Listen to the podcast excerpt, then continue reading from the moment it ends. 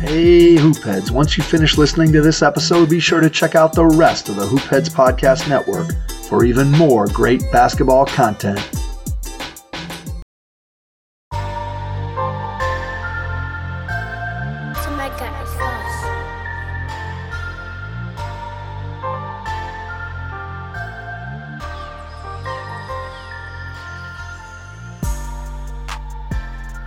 What's up, everyone? I'm your host, JJ Rivera, and I'm joined as always by my co host, Kenneth Wilson. Welcome to 305 Culture, a show where you feel the heat. Now let's get Yeah, down yeah. to business and talk some Miami Heat ball. Kenneth, how you doing, man? I can't complain, man. Always glad to be here. Always glad to talk Miami Heat ball, even on a night after a night like Wednesday night was. And you could tell by the tone of my voice, it wasn't a good night. It wasn't a good night. We're coming at you live on March 10th, 2022. So last night, the Heat got, got the shit kicked out of them by the Phoenix Suns, but we're not reading too much into it. Before we get into everything that we have planned for you guys today, we want to first put up our socials. You can find me on Twitter at JJ Rivera NBA, and you can find the podcast account on Twitter at 305 Culture Pod. And Kenneth, where can they find you? on Twitter, man, they can find you, man, at K said K. That's K underscore S A I D underscore Q U E. Again, K said K on Twitter and on Instagram. I am K Serious. I A M K C I R R U S. Again, I am K Serious on Instagram. Let's get it. I don't know why you give out your Instagram because you barely use it. I don't. I, I never see a story. I never see a po. I barely see posts. Hey, listen, man. Um, so it's kind of been a real wonky six months. Um, had a couple of things going on, but I tell you what, I give it out because the moment you see me post again, you're gonna wish I stopped posting. I promise. Okay, okay. I'll take you up for to that. And don't anyway, put that bad juju. And don't put that bad juju on me because you don't use your Instagram. You're just trying to bring me down to your level. I see what you're doing. I ain't, I ain't trying to bring you down, man. I, I constantly post things in my stories. Just that you know why I tell the people to follow you. It's if there's there's no content for them. I'm just kidding. But hey, Because I got thousands of posts of content. Look, man, if you don't know me, you can go back and get a true picture of me by hopping on the Instagram. But I digress. Okay, let's get into it. First up, we got the Monday night game against the Houston Rockets, which saw Victor Oladipo return to the Miami Heat. He, when he checked back into the game, he received a standing ovation, very loud ovation from the 305. So it was really cool to see on TV. And the Miami Heat ended up beating the Houston Rockets 123 to 106 in a game that saw them go behind early on. They were down by man, by as many as 13. And it was a bit like, uh oh. But then they got their shit together. Tyler Herro exploded in the second quarter, and it was that. From there on out, it was it wasn't a contest, to be honest. Kenneth, what did you see in that game, particularly when they went down by as many as 13 points to the Houston Rockets? Yeah, man. Um, it's just one of those issues that affect the Heat sometime. Um, getting out to a good start or hitting moments of stagnation. And of course, with Kyle Lowry and Tyler Herro's um, continuing evolution and Gabe Vincent and Max Strus and all the guys we got over there, the depth that we have over there. Um, there have been fewer occasions during this season where they've hit those snags or snafus where the offense just couldn't get anything going. But um, that was the case to start out the game. But you also had a situation where the guys on Houston side were going nuclear. Um, Jalen Green, who isn't a good three point shooter, let's just be honest, he's a volume shooter at this moment. Not quite Trae Young, but in a similar mold right now. He shoots so many that he's bound to hit some. Uh, he started out the game four for four from three. Uh, so that's something that you don't expect.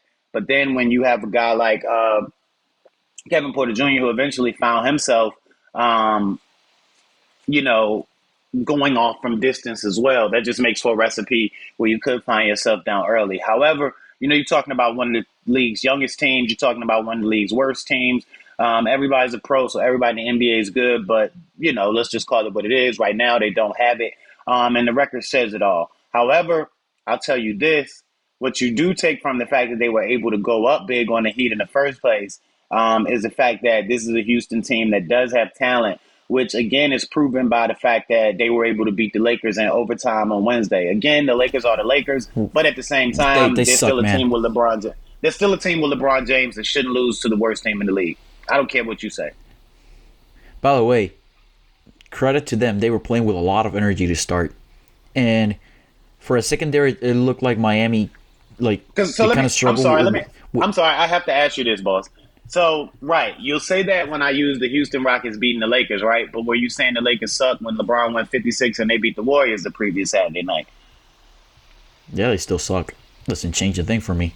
LeBron James Okay. is argue is arguably the greatest basketball player of all time, but he's still in a shitty team that he partially Right, has and- blame and- on on the roster construction. And that's my point, and that's why they shouldn't be losing to the Rockets. That's all I wanted to get to. Go ahead. No, I was just gonna say that the Rockets they're young, they're athletic, they're fast, and as a young team, yeah, sometimes you're gonna have nights where if the shots start falling and you have play with that kind of effort, then you might take a team by surprise. However, the mistakes started started happening. The shooting kind of went back to earth, and that's how Miami capitalized. And as we mentioned, Tyler Herro went on a heater in that second quarter, capped by that, capped off by that incredible buzzer beater to end the half. I believe it was the end of half, right? Or Yes. was it to end the? Yeah, it was to end the It was half. in the hand half. Yeah. So afterwards, Miami never looked back. Some interesting things from this game. Max Strus and Gabe Vincent did not see the floor. So there's a thing that people have been talking about about who's going to lose minutes when Dipo comes back. Well, it looks like as of right now, the odd man out, as Kenneth mentioned before, I'm going to give him credit on this. It was Max Strus. Now, granted, I did say they not see they did not see the floor, but you know what I mean. They saw the floor in garbage time. They played about four minutes each, but still, it looks like what most people have, have been harping on, saying that Max Strus is the odd man out. Kind of looks like it's coming to fruition, right, Kenneth? And as the president of the big, of the Click Clack Club, how do you feel about that? Um, I mean, I, like I said, man, I had anticipated it, and that's if you want to place a concrete blueprint on it. However, I've also leaned this way more in the past two weeks, just thinking about it. Um, and he said something after the game that I'll get to in a second after I say this statement that kind of hints at that very point. When you're talking about top 15, that's what I call them, top 15, that's Coach Spo. Uh, when you're talking about top 15, man, it's never that simple. He's too smart to make it that simple. I think it's going to be a situation where, of course, Victor Oladipo is your first run off the bench type guy. But if we get in a situation where Duncan is struggling or where we get down big, such as the game against Phoenix, not to get too far ahead of ourselves, you're going to see um, Max Strus. You know what I mean? Because he's a shooter of the highest order. And there's also something else that I want to mention in reference to, like why Gabe Vincent could also see his time click back up in certain instances, but that's also something for the Phoenix game, so we'll save that. But I think it's a situation where, yeah, Victor Oladipo will get right of first refusal. He'll be the guy that comes off the bench first behind Tyler Herro, obviously. But at the same time, it's going to be situationally dependent. But I do say that if you had to pick one guy that's probably going to lose out on quite a bit of minutes because of Victor Oladipo's presence, it's going to be Max Strus because he's the guy that doesn't do as much. He can do it all. He can do a lot of the bounce, and we've noted that as early as this past summer coming into the season, but he still finds himself in situations where he doesn't do all that he's capable of. And that's just something that's going to continue to come with development. I mean, I would rather, you know what I mean? I would I would rather have no other guy in our development system right now other than a guy like Max Strus who shows you he had all the tools. So I think that all that other stuff will come. But it's because of the versatility of all the other parts that you could play um, instead of Max Strus, it's kind of going to hinder him at this point. Like when you think about Gabe Vincent and the developments that he's made on the defensive end under the tutelage of Avery Bradley and his tape last year, when you think about the fact that he's come back this year and fully unleashed the pity pack game, along with the jump shot, able to finish at three levels, whether you want to admit it or not. Um, not just you, but you know the world. So I wasn't coming at you there. Um, and then you look at a guy like Caleb Martin, who's like you know what I mean, Jimmy Butler light. Again, he doesn't have the impact of Jimmy Butler. He hasn't learned how to impact the game or move his team like Jimmy Butler. But when you look at the things that he does out there on the floor, from getting in the passing lanes to harassing to galvanizing lineups to being a presence on the defensive end that can absolutely change games for you, then Caleb Martin is doing all of that. And by the way, shout out to him. He's had a tough time over the past month or so with those lower body injuries, and he did it again in Phoenix. Again, not to get too far ahead of ourselves, but we hope he's all right because, as I mentioned, the things he does for that second unit, kind of Jimmy Butler like in certain areas, um, it's really a massive benefit to our team. And if you look at that trap, that that matchup two three zone, it doesn't work the same if Gabe and Caleb aren't out there doing it. So. Um, when you look at Max, man, it's just that he's the one that doesn't do as much as the other two options there. Well, shit, I think I I can't add to that. you you went on a tear there, buddy. Okay, let's talk about Kyle Lowry's return to the team. Kyle Lowry, as we all know, missed a couple games due to personal reasons again, and he came back against Houston.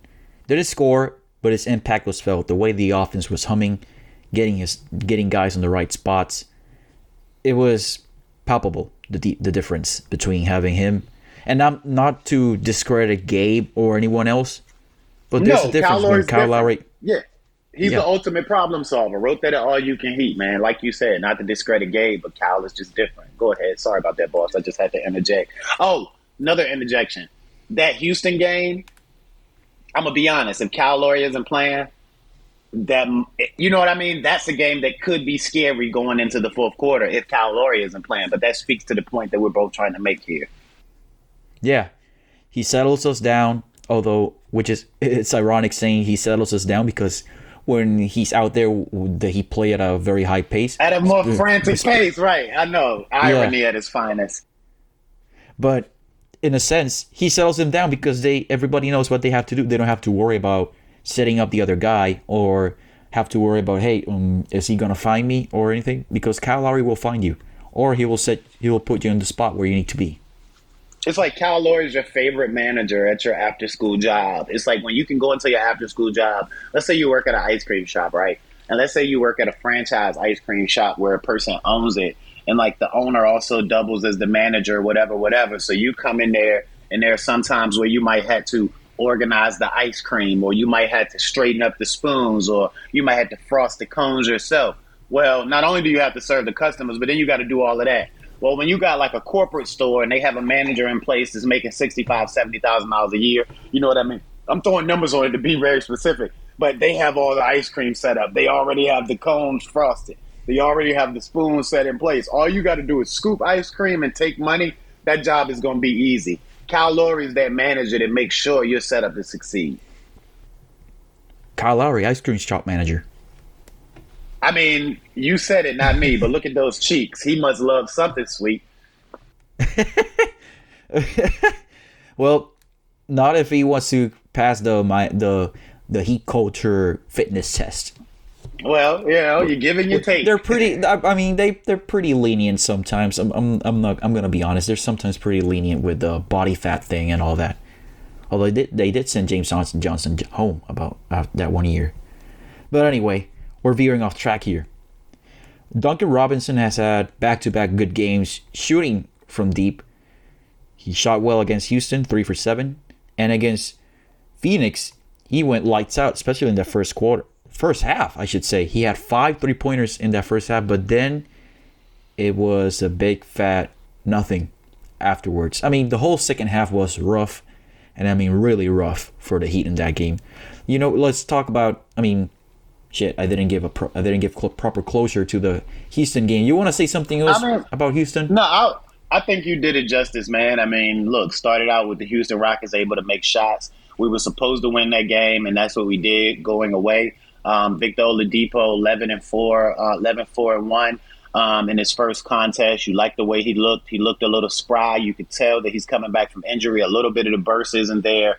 Um, and those are things that he should all get back in the first, you know, couple of weeks of action here. But again, just good to get him back on the floor. Uh, continuity's purpose, we were good. I mean, you're supposed to be I mean- Houston, and that's what you did. something to add on that point. Let's say in Houston, how great is it that his first defensive possession he took a charge? There's a charge, right? And he took two That was- that game. Now, I mean, That was great, He- and he, he scored absolutely. eleven. He scored a jump Yeah. shot. He but the the real value he pro- he's providing off ball is his cutting. I mean, his back cuts obviously his his defense is outstanding. It's probably his calling card right now, but the cuts he was making and just providing another threat out there for the team. I'm really interested to see how they how everything meshes in this these final what I believe we have eight, 15 games left. About so, 15 games. It's, it's funny you say that, though, and not to cut you off, but that's the point. I think that the second part of that you said, just having another guy out there is somebody that the defense absolutely knows is a threat, even if he's only at like 50% right now. Um, but to that other point, the cutting and seeing how it meshed, I think that's a point to stick on because it, it doesn't always look good yet. And again, only two games, so we're not expecting to be 100% Chris, but that's something we'll get to in the Phoenix game. Yeah.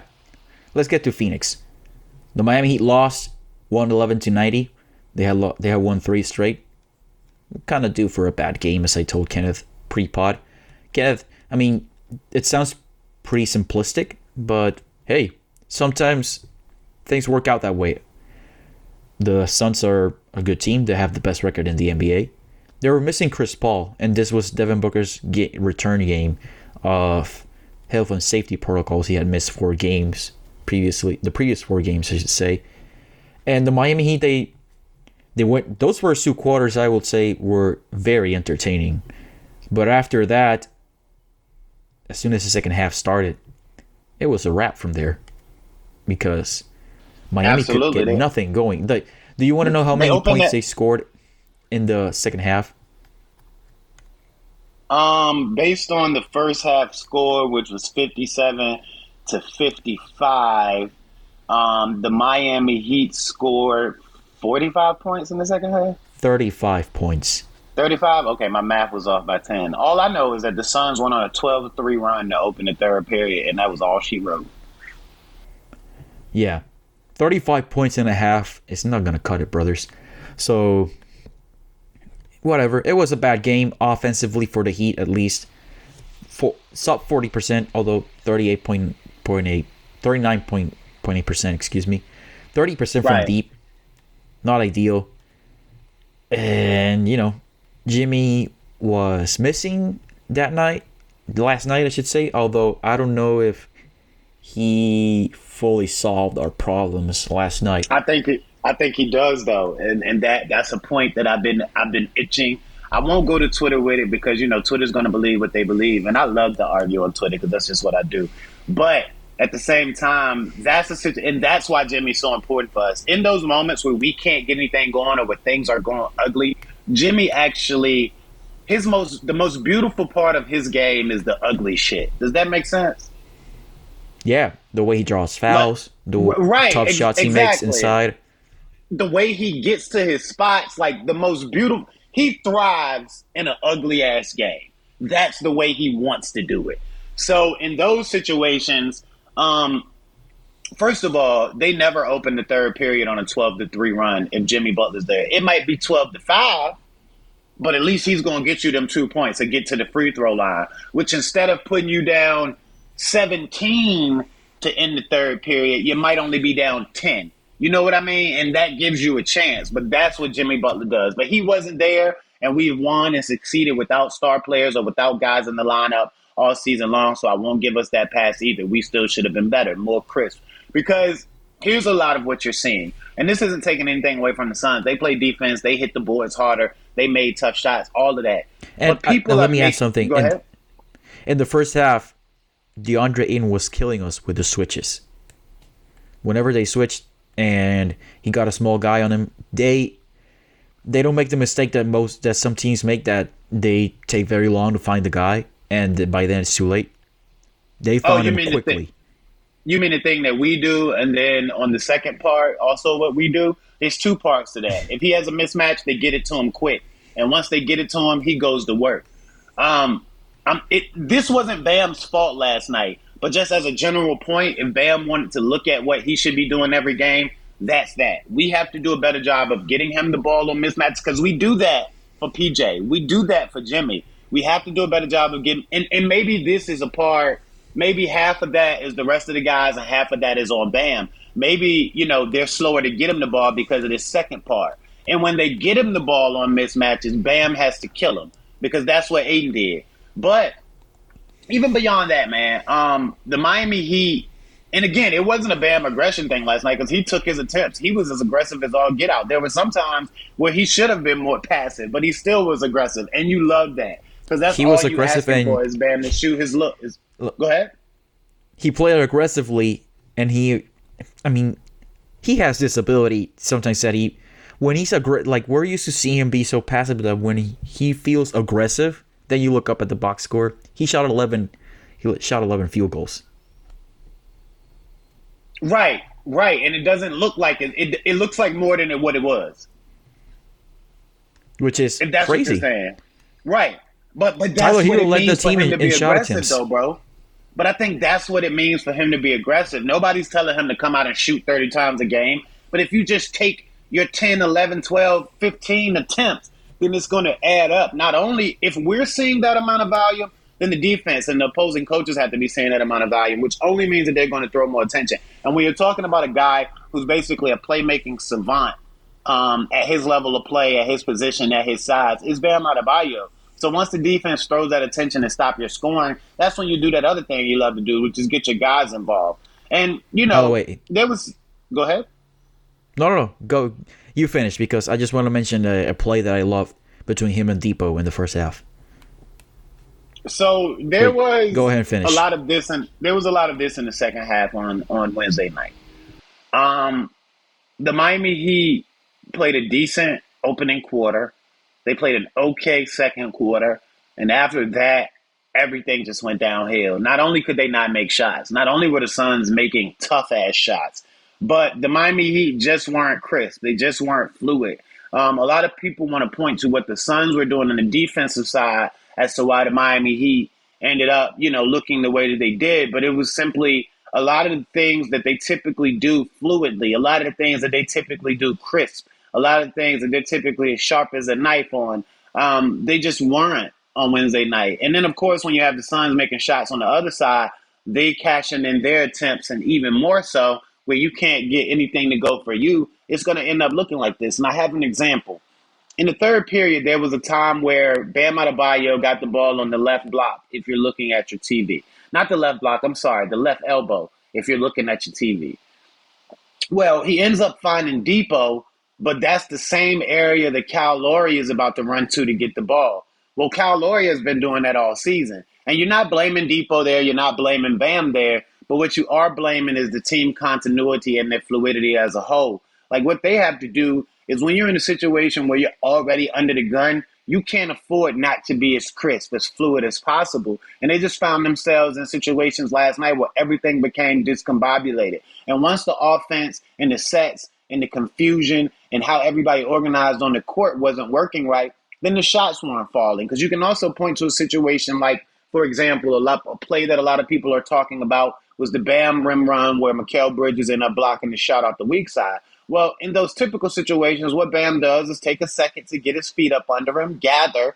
move those guys out the way, and dunk the ball, either finish the ball with the and one layup. I mean, there was just a lot of stuff that the Heat didn't do well last night, um, more so than the Phoenix guys did well. And you give them credit for winning. The Miami Heat were defeated, but at the end of the day, don't give Phoenix too much credit while you're trying to let your guys off the hook when they were just poor on their offensive side of the ball. Yeah. Uh. Well, I already you went on a tangent there, so I forgot what play I was. Oh yeah, I, I just wanted to give a brother. qu- I get long winded Oh. sometimes. yeah, um, especially in this pod.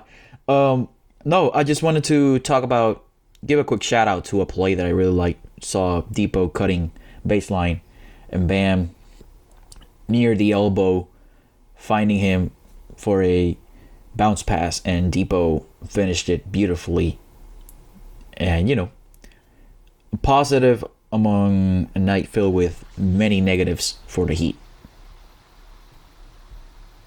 I mean, I agree, man. Um, was it last night or was it Monday night where Dipo found Dedmon slicing down the lane off of the baseline?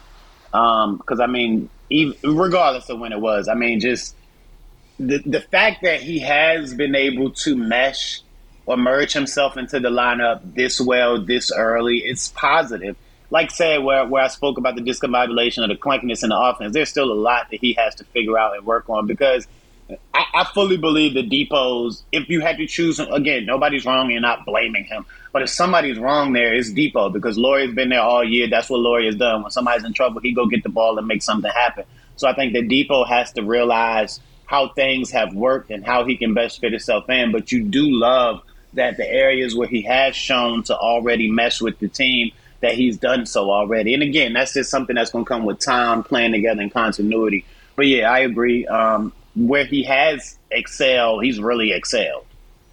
By the way, with Dipo's return, we have seen some funky lineup combinations. In Houston, against Houston, we saw Lowry, Herro, and Dipo share the floor at the same time.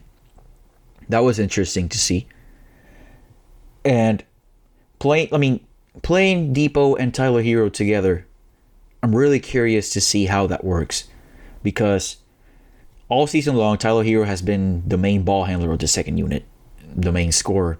He's hell, he's currently our, I believe he's our second leading scorer on the team right now. So I'm interested to see how he and Dipo coexist when they share the floor together. I would have thought I, I thought I personally thought that he was gonna see more playing time alongside Kyle Lowry instead of Tyler Herro. But you know, I wouldn't I wouldn't say that the results are encouraging or discouraging. I just we don't have enough set we don't have enough data to reach a conclusion. Well, I don't think that you should really pin him to any particular combination because I think that's the beautiful thing about Dipo. There'll be No, nights, no, no. man. I, I'm not. Let me Oh be no, clear. no, I was, I'm not. was I'm, not. I'm, I'm not. I'm not saying you though, JJ. I'm just speaking in general. See, don't take that personal. I'm just speaking in general. I don't think we should get used to seeing him with any particular person or lineup. Because again, I think that's the beautiful thing about a guy like Dipo, who in this particular league, who can reasonably slot in at one, two, or three. You can see him out there with anybody, bro. three in certain situations, but I think he thrives more as a one or two. Although you know, if think about last night where Gabe Vincent is your starter instead of Caleb Martin because you want to remain, you know what I mean? You want to continue that continuity for the playoffs and as your rotations will go there. So typically throughout the season when Jimmy Butler hasn't played, you've seen Caleb Martin inserted into that starting lineup. Jimmy Light, as I've called him. Um, but you saw Gabe Vincent inserted last night. Well, what if there's a situation where, you know what I mean, you have Kyle, Gabe, and Vic, or Kyle, Tyler, and Vic. Let's just be real. Vic is your three in those lineups. yeah. But you know what I meant was optimally as if, like optimally like you don't want him as a three in, in a lot of situations, and you want him like there. It's a situational thing with him playing the three. That's all I'm gonna say. So Oh no, totally. But I would, but see, I think that we get too locked into the traditional roles of those guys as much to just simply numbering out a lineup here. Because I mean, with the way that the game has changed, man, let's just be honest. You really don't have two guards and three guards anymore. Um, you really don't have centers anymore or power forwards. You have a point guard, you have wings, and you have bigs. Those are really your three positions in the NBA. Which brings me to call on the NBA once again to eliminate positions on the All NBA ballots so that we don't have the travesty that's going to happen this season of not having Jokic and Embiid on the first team. But that's a discussion for another day. Let's talk about the upcoming games. First off, we got the Cavs, I believe, on like sorry, the Timberwolves on Saturday. And We then have the Cavs on Friday and the Timberwolves Yeah. on Saturday. Get it Yeah, I- together, brother. I, I got a, I got a bit of a brain fart. I don't know what happened It's there. all good, but yes, man. It's all good. we got the Cavs on Friday and the T Wolves on Saturday. So another back to back for the Heat. But good thing it's at home. So, any thoughts I mean, on you this? got- oh, the Cavaliers. They're they're going through it a bit. They lost Jarrett Absolutely. Allen indefinitely. But they were They've slumping really- before that. Yeah, they've been a really good story. But listen, Jarrett But- Allen is really important to what they want to do. So Absolutely, but also what I told you in, earlier in the season is starting to come to fruition. What has been their strength for a lot of the season has immediately turned into their weakness, and you're starting to see it as teams get geared up for the playoff or playoffs. So as we get later into the season, where teams have had enough chance to scout them or prepare for them, their size is a benefit, right? But Mhm. once a team once a team has an, a, a chance or the opportunity to scheme for your size, that then turns into a negative. And now here's the kicker. They have to totally revamp what they're doing because they've leaned so much on their size all season. Now, granted, Lauri Markkanen just came back, so you can say that they got used to playing without their size. Okay, they got used to playing without some of the size on the wing, but they still had Allen and that boy that's a fool. Um, the Mobley? rookie and Mobley. I mean, that boy a fool on the court. You hear me? Um, I, I don't say this about too many people, and Julius Randle can get out of here. Evan Mobley is going to be a better Chris Bosh. And that's hard to say, but he's going to be a better Chris Bosh. Um, because he, the thing that Chris Bosh found on defense, the ability to play anywhere defensively, especially the middle, once he got to Miami, Mobley already has that. But not to give them too many credits. Um, okay. I think that Talk about you know, giving them credit as a sort, some sort of currency. Absolutely, absolutely. Without Allen in the lineup, though, man, that's going to hurt them, and especially against us. And if we, you know, we owe Cleveland because they beat us a couple of times this year. We also owe Minnesota because I think they beat us the last time we played, but they also Yep, talked they a lot did. of trash and the, they talked a lot of trash in the process. Um, so not it was only like they won their owe- championship, so Right. Well, they feel like that anytime, you know, for some reason, anytime they beat us or a Jimmy Butler led team. And it's us and Jimmy Butler led teams. It's just so happened to merge now because our team is the Jimmy Butler led team. But um, you know, if if if there was any instance where we should be motivated as all get out to deliver a two pack of whoop ass, then it's Friday and Saturday. Not only are we coming off of, as you put it, to open the show, a shellacking against the Suns, but we also owe these two teams for what they've done to us previously in the year. So I fully expect us to see um, a peak version or close to peak version of the Miami Heat. And you know, a nasal congestion is serious. Sometimes it burns, sometimes you can't breathe. So I'm not going to be like the rest of the people and say Jimmy's making so many and so and so and odd dollars and can't play for a runny nose. But I fully expect him to be back in the lineup Friday and Saturday, and I expect him to be pissed off. I think he'll be okay. Just have some Nyquil and Dayquil, Jimmy, and it'll all. Absolutely. Hey, look, man. If if if if we talking Jimbo, the guy that's been all he's been for us in his time here, and he need a game off because he can't breathe or he's stuffy or whatever, whatever, give him a game off. If anybody's earned it, it, is that fool. Yeah. Okay. Anything else on the Cavs and the and the T Wolves? Um, we need to beat the shit out of Minnesota. I mean, I want to stomp a mud hole in Minnesota. I want to beat them fools by twenty. Oh yeah, me too. Okay, so non-heat related news. First off, baseball's back, ladies and gentlemen. This is not a baseball podcast, but I just I just wanted to mention that. I mean, we're, hey, look, man, we, we say it all the time. We're Renaissance man. We're sportsmen. They finally came to a deal. I tell you what, we can we're gonna get two minutes on this. Damn what you say, JJ. Baseball needs to stop tripping over themselves, and I say that to say it's a dying sport, bro. As you trend younger, nobody gives a fuck. We're not watching it until the fall classic.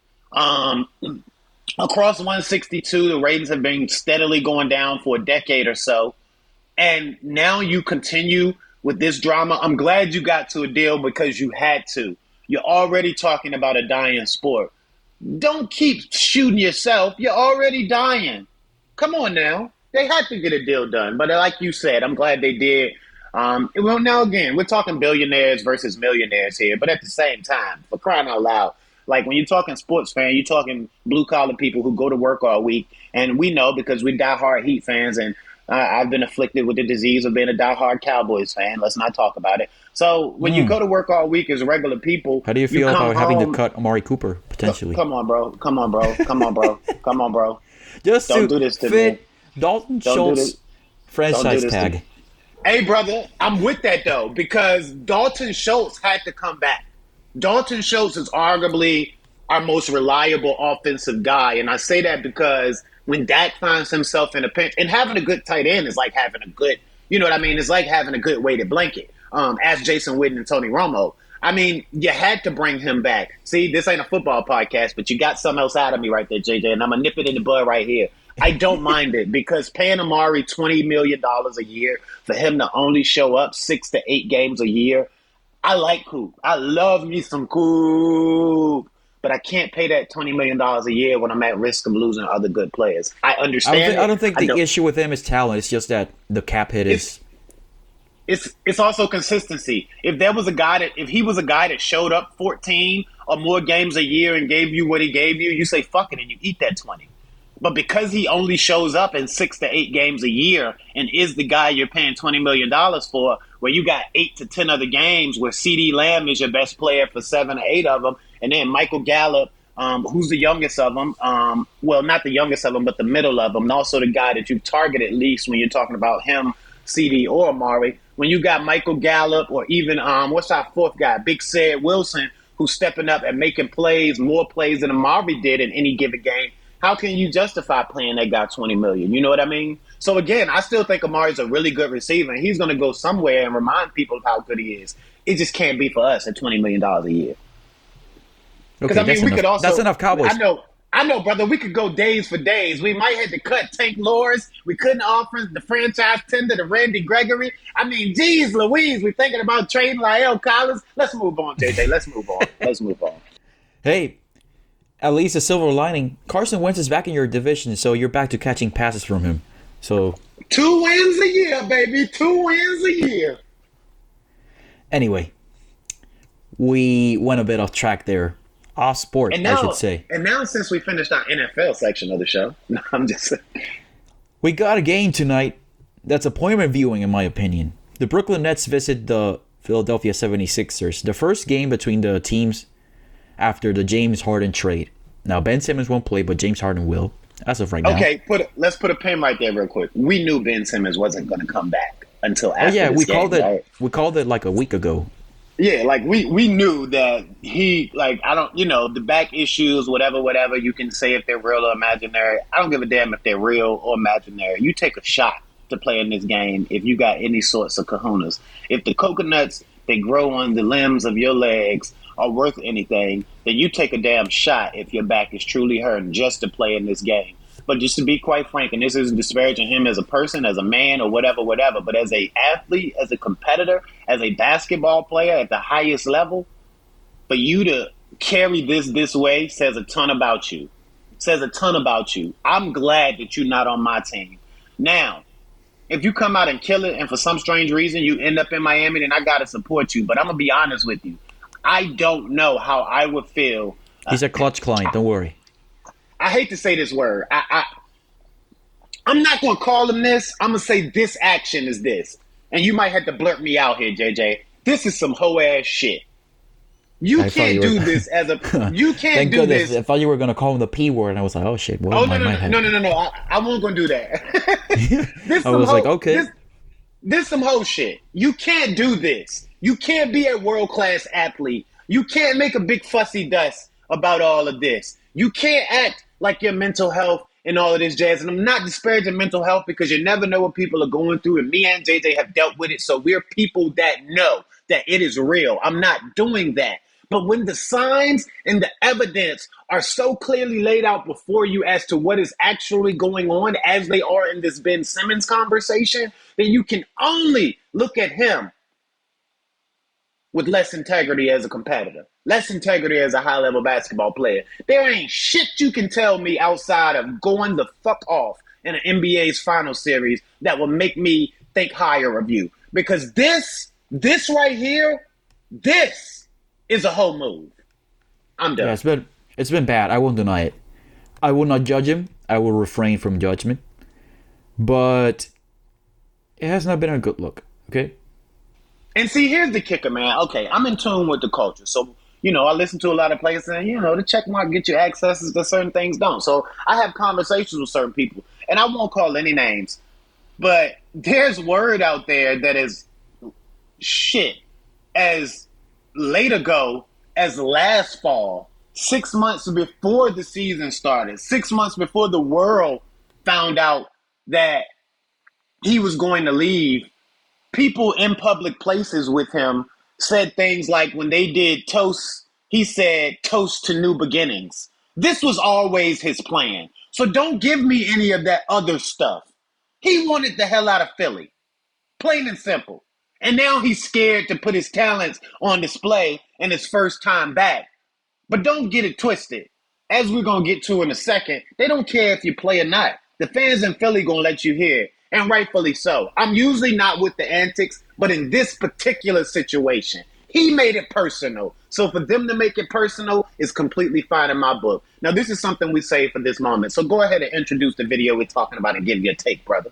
Oh yeah, well there was a video surface that surfaced on social media that Ben Simmons was at a coffee shop, probably probably in Philadelphia, getting his stuff, and people waiting outside for him call him all sorts of colorful things. Listen, in my opinion, listen, I don't care like if an athlete like if there's a messy exit out of X player from the Miami Heat, I do you really think I'm gonna like spend waste some time of my day waiting for another man to come out of a coffee coffee shop just to say things to him? No. Now, they're well within their rights to do that. I think it's lame, but I, I, I just whatever, man. It's it's a tricky situation because I could see how the fans. I could maybe see why fans might feel angry, but I also say, listen, man. I mean, seriously, that's lame behavior. Just waiting for another man outside of a coffee shop and hurling insults at him. Let me ask you something, JJ. How many times have you seen the Batman since he came out? I've seen it two times. Right, right, right, right, right, right. Um, would you call those people that went full garb, full Batman suit to show up at the theater, full Joker costume? I mean, full cosplay to go see the movie. The people that freak out standing outside of the movie theater at eleven o'clock, from nine o'clock on for twelve o'clock premiere. Would you call them lame? There's a difference there, man. They're not. I'm, I'm, I'm, not- hey, look, brother, don't don't a- my example. I'm answering my question. I'm gonna let you. Contest. Well, I'm changing the example because it's not fair. It's not a good example. That's a different thing. They're not actively harassing another person. They're not No, no, no. calling See, well, see, anybody anybody well, names. see, now you're now you're trying to change the narrative on my point, though. But see, that's why I say I'm gonna let you contest. Just answer my question. You, would you call them lame?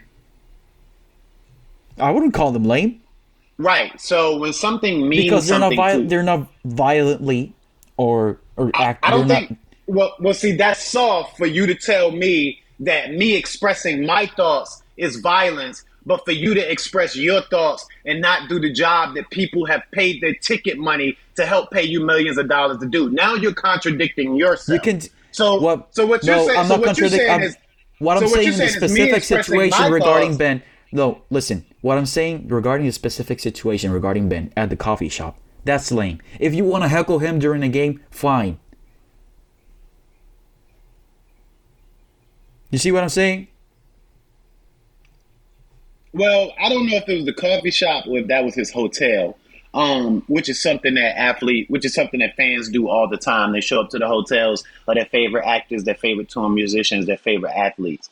Um, okay. First of all, I just wanted to put that out there. But second of all, I mean, yeah, I see you trying to convolute the example. My whole point, which you didn't let me finish, was the fact that if you're passionate about something, nobody, nobody, nobody can judge your passion, can tell you what your passion means to you. And you know, like I know, Philly fans are different. They are different. They this is just what they do. And Ben Simmons knew that. So for you to go out here and go out of your way across the last 12 months to shit on Philly fans, to shit on the 76ers, to shit on Doc Rivers, to shit on Joel Embiid, the guy that they're watching go out there and put up an MVP type season. For you to go out of your way to shit on them, you can't then judge the fans for doing what they do. Because if Bro had just went about his business and got out of there like regular, you mentioned the Miami Heat. Well, I'm here to tell you, brother, that would never happen in Miami. Never. Pat Riley, Erik Spoelstra, the organization wouldn't allow that to happen. But Ben Simmons continuously went out of his way, bent over backwards on that bad back to shit on Philly. So when you're talking about that fan base in that city, that makes it different. If he had won about it regularly, if he had even won about it somewhat animated, I might agree with you. But he bent over backwards to sabotage and to shit on them. They deserve to feel how they feel, and they deserve to let him hear about it. And he deserves to hear about it. Plain and simple. Yeah, I still disagree. Just let a let a person just go to a coffee shop. If you're at the stadium at, at the arena, hurl insults, say whatever you want. If he's at the bench, say whatever you want. Of course, as long as you don't send death threats or anything like that. Absolutely. keep- Absolutely.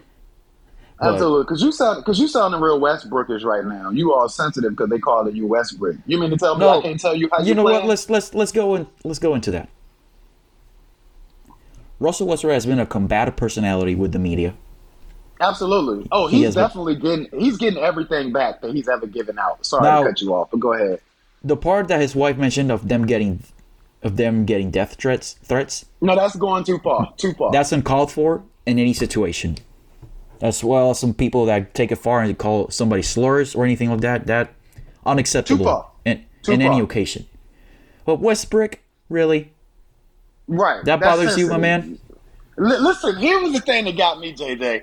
He said I can't bring my family to the game because I don't want my kids hearing people ruin our family name. Well, ruining his family name. Well, stop Okay. shooting twenty-two percent from three, then Westbrook. How about you stop shooting jump shots, my man? Go to the cup. Ugh, whatever. I mean, I mean, the I believe the best take on that is don't send death threats are not okay. Being sensitive about people calling you Westbrook is not okay as well. Just take it in stride, man. I I don't think it's the. I mean, what? would- Let me. Like- Have you have you ever been called Tragic Johnson? Right. Have you ever been called a fraud? Have you ever been called a bum? La Mickey. La Mickey? I mean, here's the thing. Anthony bro. Day to Day. Anthony Day to Davis. Yeah, yeah, yeah, yeah, yeah, yeah. Okay, no, yeah, yeah. that's a, that's a good. I mean, shit. I, I, I shouldn't. Make, I shouldn't make fun of, that- of injuries, Oh but no, that hey listen, That- that, was that's amazing. Anthony Data Davis was like amazing when I first heard it, bro. Like when I first Mr. Glass, I mean, here's the thing, bro.